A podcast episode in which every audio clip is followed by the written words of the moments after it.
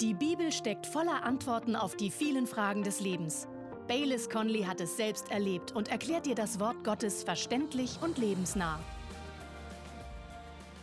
Denken Sie an die Verse aus Römer 10, Verse 8 bis 10. Dort heißt es zunächst, sondern was sagt sie? Das Wort ist dir nahe, in deinem Mund und in deinem Herzen. Das ist das Wort des Glaubens, das wir predigen. Wir brauchen das Wort des Glaubens an zwei Stellen in unserem Mund und wo noch? In unserem Herzen. Paulus schreibt, dass wenn du mit deinem Mund Jesus als Herrn bekennst und in deinem Herzen glaubst, dass Gott ihn aus den Toten auferweckt hat, du gerettet werden wirst. Denn mit dem Herzen wird geglaubt zur Gerechtigkeit und mit dem Mund wird bekannt zum Heil. Herz und Mund müssen zusammenkommen. Die Bibel sagt sogar, dass wir so gerettet werden. Das ist das Wichtigste, das Bedeutsamste, das im Leben eines Menschen geschehen kann. Er war verdorben durch die Sünde, auf dem Weg in eine Ewigkeit ohne Jesus, ohne Gott. Und dann glaubt er mit dem Herzen und bekennt mit dem Mund. Wenn Herz und Mund das Gleiche sagen, kommt plötzlich der Heilige Geist und verändert uns. Wir werden wiedergeboren.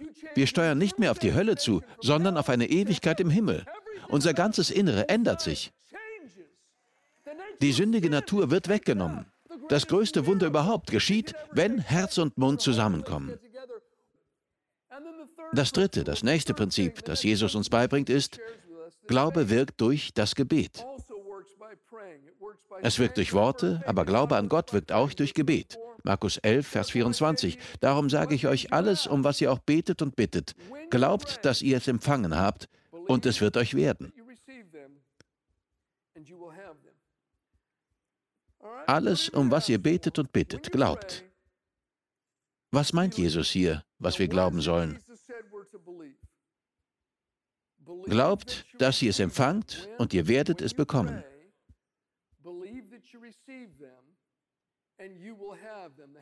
Das mit dem Bekommen, das ist Gottes Sache. Das mit dem Empfangen ist unser Beitrag. Wenn ich bete, nicht wenn die Situation anders aussieht, nicht wenn sich meine Gefühle verändern, nicht mit einer äußerlichen Bestätigung, sondern wenn ich bete, soll ich glauben, dass ich es empfange, und Gott sagt, er wird dafür sorgen, dass ich es bekomme. Mir gefällt die Übertragung der Amplified Bible. Glaubt, dass es euch gewährt wurde, und ihr werdet es erhalten. Wir müssen glauben, dass Gott die positive Antwort bereits auf den Weg gebracht hat, wenn wir beten.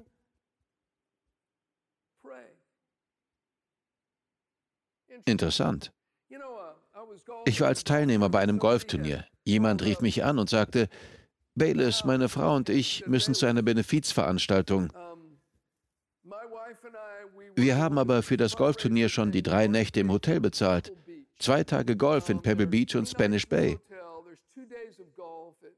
Alles ist schon bezahlt, auch die Mahlzeiten, aber wir haben gerade festgestellt, dass wir nicht teilnehmen können.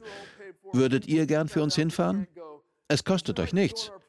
Ich sagte, lass mich darüber beten. Okay.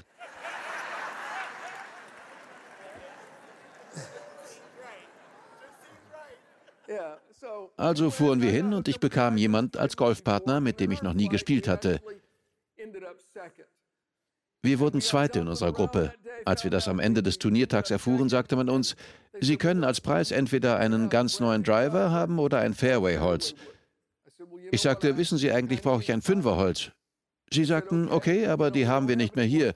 Geben Sie uns Ihre Adresse, dann schicken wir es Ihnen zu. Ich stimmte zu, wir gaben uns die Hand und ich bedankte mich. Soweit es mich betraf, war die Sache besiegelt. Das Fünferholz gehörte mir. Wenn Sie mich gefragt hätten, ob ich ein Fünferholz habe, hätte ich ja gesagt. Wo ist es? Ich kann es noch nicht sehen, aber ich habe es. In seiner unsichtbaren Form. So wie bei dem Feigenbaum. Als Jesus ihn verfluchte, begann die Wirkung bei den Wurzeln in einem Bereich, den man nicht sehen konnte. Und dann setzte sich die Wirkung in die sichtbare Sphäre fort. Wir müssen unsere Antworten im unsichtbaren Bereich erhalten, bevor wir sie im Sichtbaren empfangen können. Denken Sie an Hebräer 11, Vers 1. Der Glaube aber ist eine Wirklichkeit dessen, was man hofft, ein Überzeugtsein von Dingen, die man nicht sieht. Glaube ist der Beweis von unsichtbaren Dingen. Die Amplified Bible schreibt, Glaube ist die Eigentumsurkunde. Wir sind überzeugt von der Wirklichkeit, von Dingen, die wir nicht sehen, nicht mit den Sinnen wahrnehmen können. Wenn ich bete, glaube ich, dass ich empfangen werde. Ich glaube, dass Gott es mir gewährt hat und ich kann die Verheißung hochhalten und sagen, ich habe die Eigentumsurkunde. Vielleicht fragt jemand, wo ist es denn? Fühlst du dich anders? Es geht nicht darum, wie ich mich fühle oder wie es aussieht. Glaube ist der Beweis für unsichtbare Dinge. Wenn die Sache eintrifft, brauche ich keinen Glauben mehr. Der Glaube befasst sich nur mit unsichtbaren Wirklichkeiten.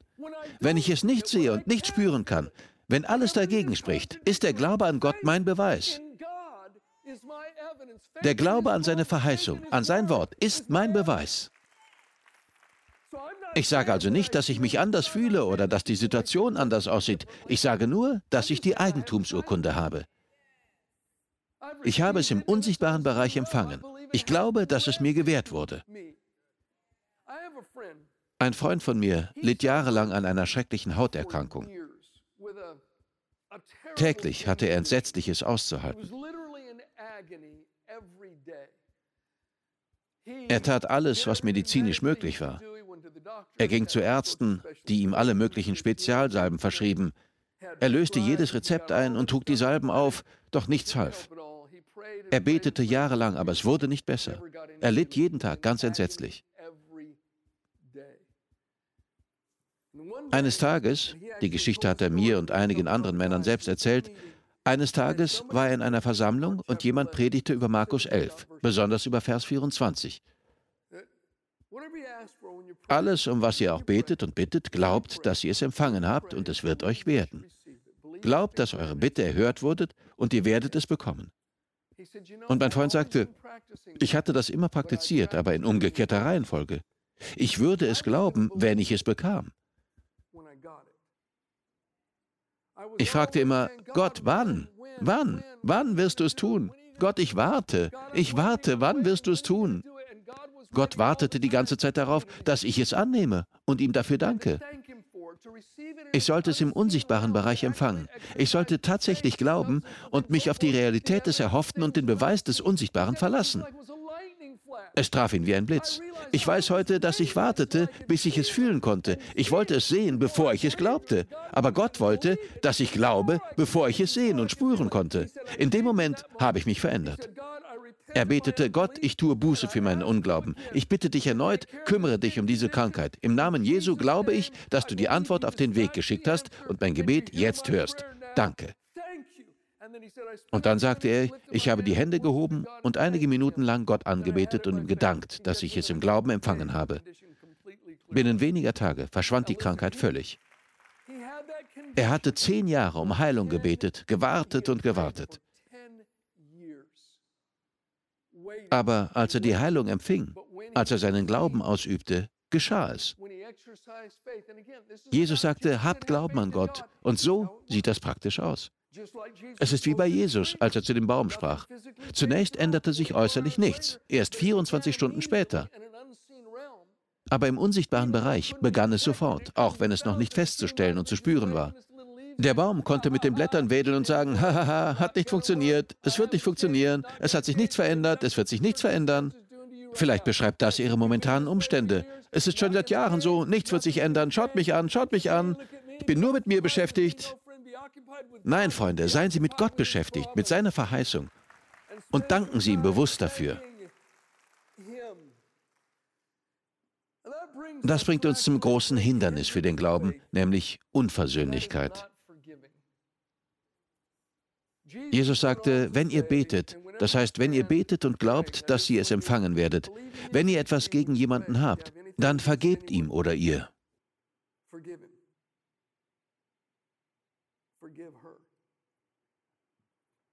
Ich las etwas, das ein Pastor vor zehn Jahren geschrieben hatte. Als zehnjähriger Junge fand er einmal eine Zigarre. Uh, Er ging in eine nahegelegene Seitengasse und zündete die Zigarre an. Er war erst zehn Jahre alt, aber er fühlte sich als starker Typ. Er sagte, die Zigarre schmeckte schrecklich, aber er rauchte sie trotzdem. Und dann trat eine Gestalt in die Seitengasse wie ein Schatten. Er schaute hin und plötzlich stand da sein Vater, wie aus dem Nichts. Oh nein. Er hielt die Zigarre hinter dem Rücken versteckt, voller Angst, dass sein Vater gekommen war und ihn nun mit der Zigarre erwischen würde. Er war verzweifelt. Da sah er an der Wand ein Plakat für einen Zirkus, der in die Stadt kommen würde. Er sagte, Papa, schau nur, der Zirkus kommt. Gehst du mit mir hin?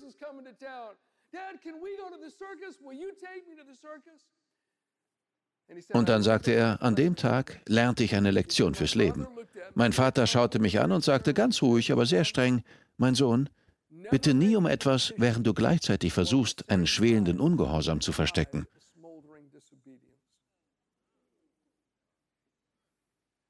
Freunde, wir müssen vergeben, wenn wir wollen, dass unsere Gebete erhört werden.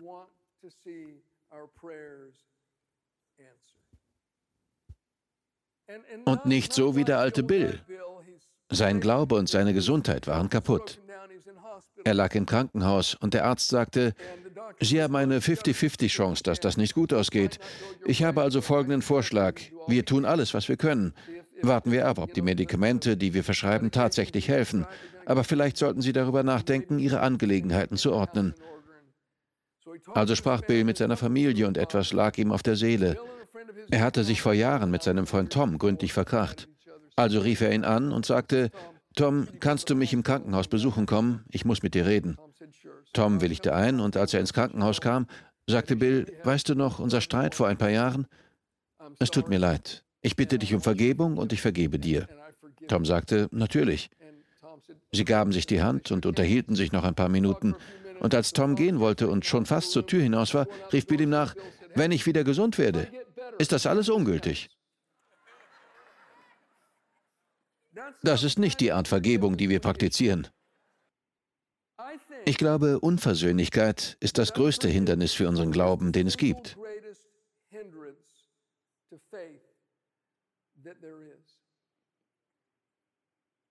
Ich denke, in unserem Gebetsleben und geistlichem Wachstum könnte Erstaunliches geschehen, wenn wir aufräumen und unsere Verbitterung und Unversöhnlichkeit ausräumen würden. Point Man International ist eine Organisation, die sich um Vietnam-Veteranen kümmert. Chuck Dean, der internationale Direktor und selbst Veteran, erzählt, wie er vor Jahren einmal vor 200 Veteranen ein Seminar zur Aggressionsbewältigung hielt. Diese Männer hatten alle Probleme.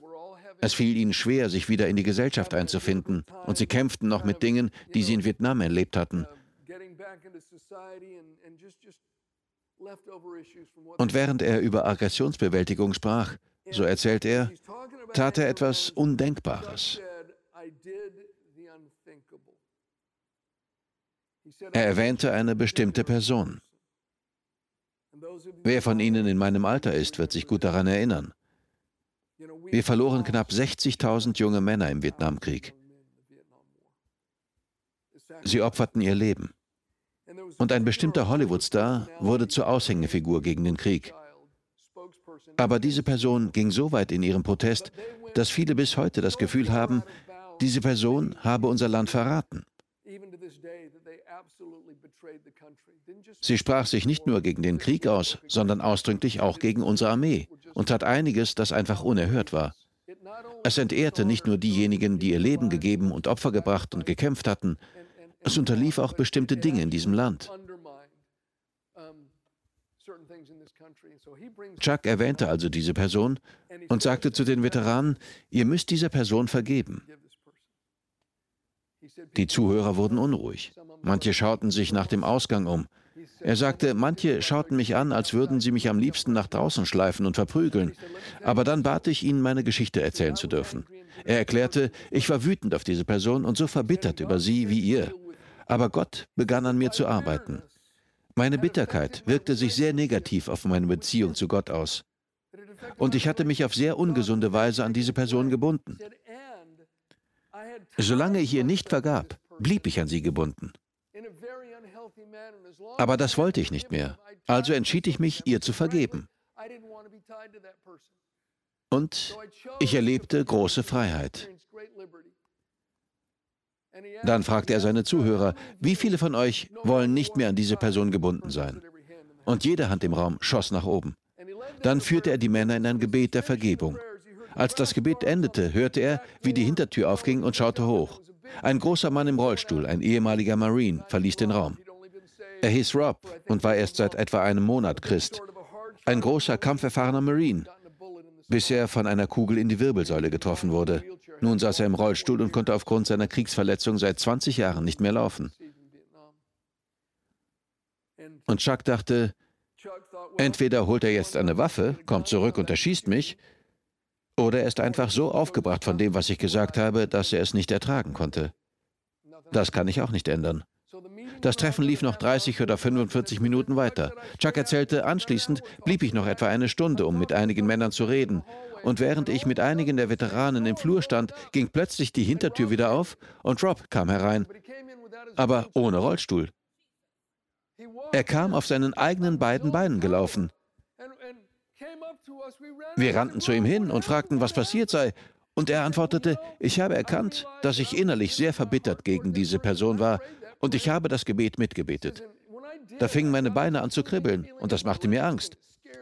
Also verschwand ich und fuhr ins Veteranenkrankenhaus. Dort haben sie mich gründlich untersucht und festgestellt, dass das Gefühl in meinen Beinen komplett zurückgekommen war.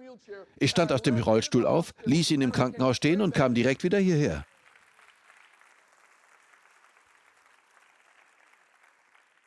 Es war interessant. Chuck bat Rob immer wieder, an vielen Orten und zu vielen Gelegenheiten seine Geschichte zu erzählen. Und er musste Rob mehrmals daran erinnern, den Teil von seiner Heilung nicht zu vergessen. Denn für Rob war das nicht so wichtig.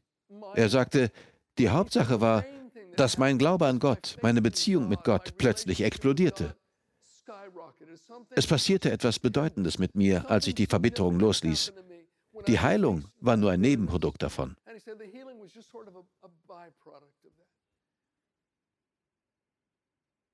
Liebe Freunde, Vergebung ist der richtige Weg. Das heißt nicht, dass Ihr oder mein Schmerz nicht echt ist. Es leugnet auch nicht die entsetzlichen Erfahrungen oder verharmlost sie. Ich weiß, dass manchen hier genau die Menschen Gewalt angetan haben, die sie hätten beschützen sollen. Manche Menschen haben unsägliche Dinge erlebt. Manche wurden von denen betrogen, die ihnen am nächsten standen und denen sie am meisten vertrauten. Ich weiß, dass Wunden sehr, sehr tief gehen können. Aber Gottes Gnade reicht tiefer. Gottes Liebe ist durch den Heiligen Geist in unser Herzen ausgegossen und wir können uns dazu entscheiden, diejenigen loszulassen, die uns Unrecht getan haben. Das heißt nicht, dass wir ihnen vertrauen. Vertrauen muss man sich immer verdienen. Es gibt einen Unterschied zwischen Vertrauen und Vergebung. Vergebung ist ein Geschenk, andernfalls ist es keine Vergebung. Wenn man es sich verdienen muss, ist es kein Geschenk. Vertrauen muss man sich immer verdienen. Aber zu unserem eigenen Wohl müssen wir vergeben. Jesus lehrt uns also, Glauben an Gott zu haben. Und Glaube an Gott wirkt sich im Reden aus, wenn Herz und Mund übereinstimmen. Er wirkt sich im Beten aus, wenn wir glauben, dass wir empfangen werden und dass Gott es uns gewährt hat, wenn wir beten. Und wenn wir beten, müssen wir vergeben. Gehen wir noch einmal kurz zurück. Das Wort Vergebung, das griechische Wort dafür bedeutet freilassen und wegschicken. Es erinnert an eines der Bilder, eine der Vorschattungen im Alten Testament. Es gibt in der Bibel etwas, das man Sündenbock nennt. Dieser Begriff, den wir in unserer Kultur kennen, stammt aus der Bibel. Unter dem alten Bund nahm der hohe Priester eine Ziege, die zum Sündenbock bestimmt wurde. Der Priester legte die Hände auf den Kopf des Ziegenbocks und legte ihm symbolisch die Sünde des Volkes auf. Dann wurde der Bock in unbewohntes Land weggejagt und freigelassen.